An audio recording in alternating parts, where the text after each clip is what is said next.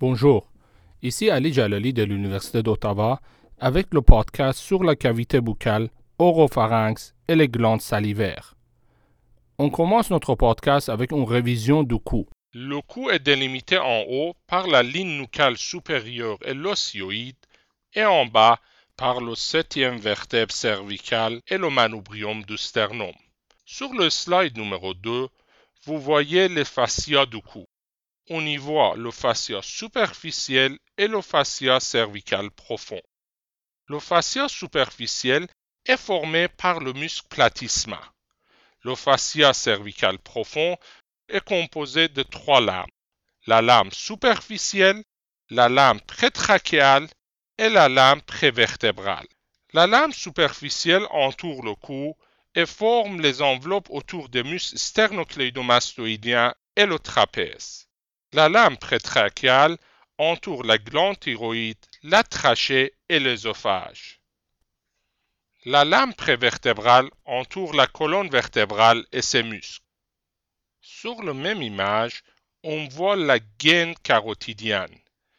La gaine carotidienne est un tube de tissu conjonctif qui entoure les artères carotides communes et internes, la veine jugulaire interne, le nerf vague et des nœuds lymphatiques. Sur le slide numéro 3, à droite en haut, on voit le squelette du cou formé de vertèbres cervicales et l'osioïde. En bas, on voit les régions antérolatérales du cou divisées en deux triangles, le triangle antérieur du cou et le triangle postérieur du cou.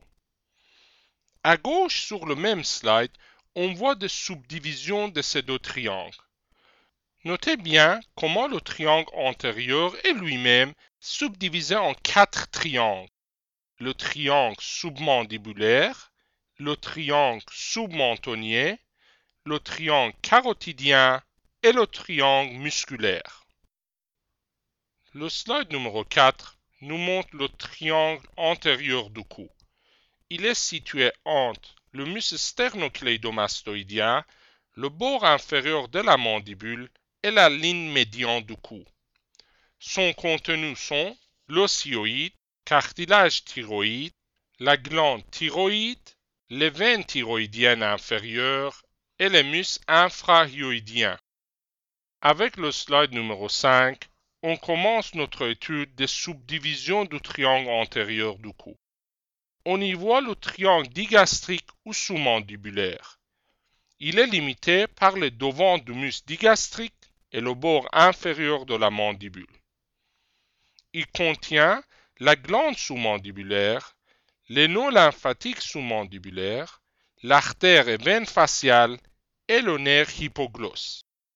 On y voit aussi le triangle sous-mentonnier ou submental, qui est limité par les deux ventes antérieures des muscles digastriques. Il contient des nœuds lymphatiques sous-mentonniers. Le slide numéro 6 nous montre le triangle carotidien qui est limité par les trois muscles digastriques, homohyoïdiens et sternocleidomastoïdiens. Il contient la gaine carotidienne, les artères carotides communes, internes et externes, le nerf vague et les deux jambes de l'anse cervicale. Sur le slide numéro 7, on voit la dernière subdivision du triangle antérieur, le triangle musculaire, qui est formé par les muscles en lanière, les glandes thyroïdes et parathyroïdes. Sur le slide numéro 8, on voit le triangle postérieur du cou, situé entre le sternocleidomastoïdien, le trapèze et la clavicule. Il contient les nerfs, les vaisseaux et des nœuds lymphatiques.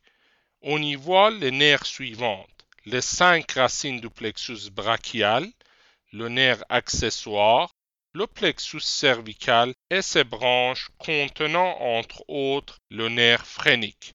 On y voit aussi l'artère et veine sous-clavière et la veine jugulaire externe. Sur le slide numéro 9, on voit les artères les plus importantes du cou. On y voit l'artère carotide commune qui se divise au niveau du bord supérieur du cartilage thyroïde en artères carotides externes et internes. L'artère carotide interne ne donne pas de branche dans le cou. Elle passe dans la boîte crânienne. L'artère carotide externe va donner les branches suivantes. L'artère thyroïdienne supérieure, l'artère pharyngienne ascendante, l'artère linguale, l'artère faciale, l'artère occipitale, l'artère auriculaire postérieure, l'artère temporale superficielle et l'artère maxillaire. Sur la même image, on voit aussi l'artère sous-clavière qui passe sur la première côte et forme l'artère axillaire. Sur le slide numéro 10, on voit les veines les plus importantes du cou.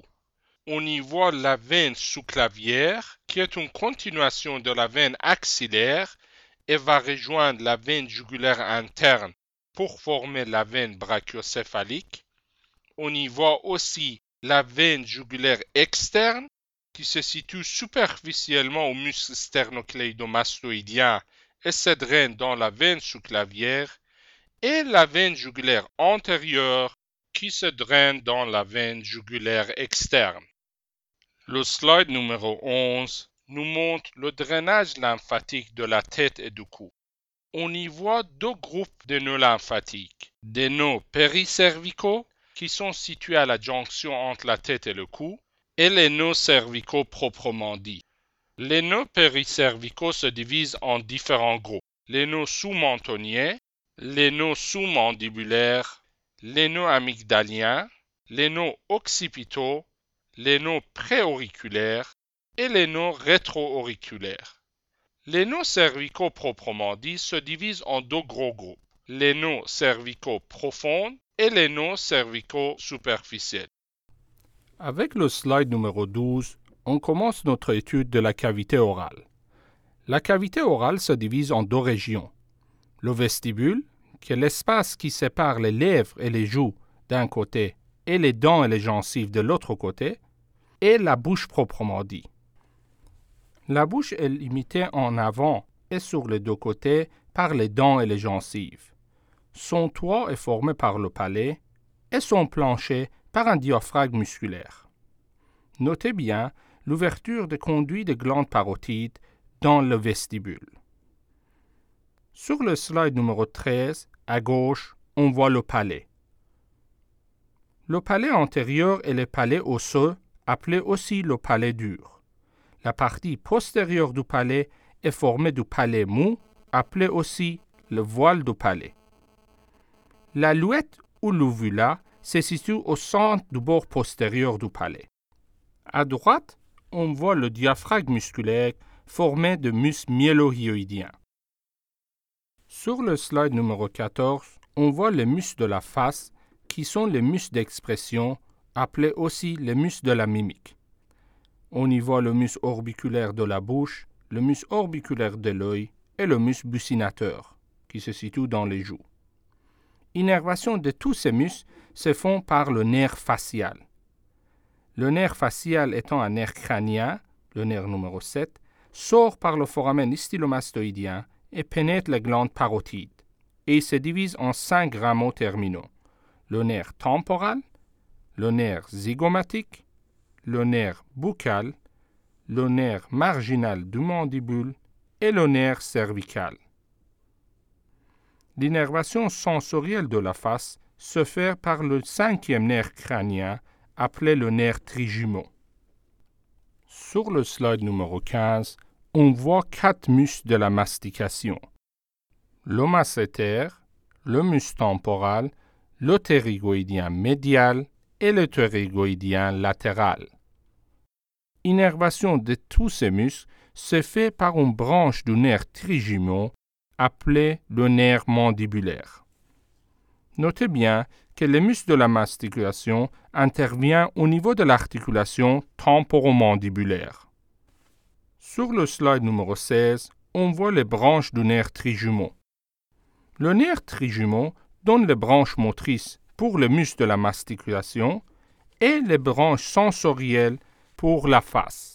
Le nerf trijumeau se divise en trois nerfs, le nerf ophtalmique, le nerf maxillaire et le nerf mandibulaire.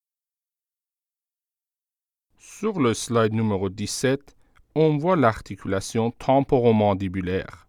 C'est une articulation synoviale située entre la mandibule et l'os temporal.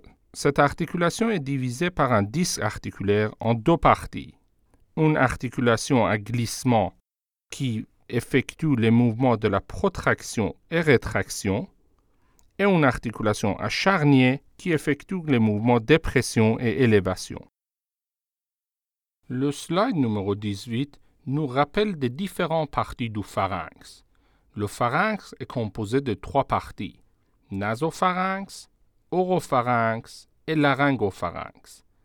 Notez bien sur l'image à droite l'innervation des différentes parties du pharynx. Oropharynx en grande partie est innervé par le nerf glossopharyngé et laryngopharynx par le nerf vague. Ceci explique que durant le réflexe pharyngé, la partie afférente est cheminée par le nerf glossopharyngé et la partie efférente par le nerf vague. Sur le slide numéro 19, on voit les trois paires de glandes salivaires, la glande parotide, la glande submandibulaire et la glande sublinguale. La glande parotide se situe devant l'oreille et son conduit parotidien s'ouvre dans le vestibule de la cavité orale au niveau de la deuxième molaire supérieure. La glande submandibulaire se situe sous le mandibule et son conduit submandibulaire de Wharton s'ouvre dans le caroncule sublingual situé à la base de la langue. La glande sublinguale se situe sous la langue et ses conduits sublinguaux s'ouvrent au pli sublingual. La glande parotide est innervée par le nerf glossopharyngien. Les glandes sublinguales et submandibulaires sont innervées par le nerf facial. Ceci termine notre cours sur la cavité orale.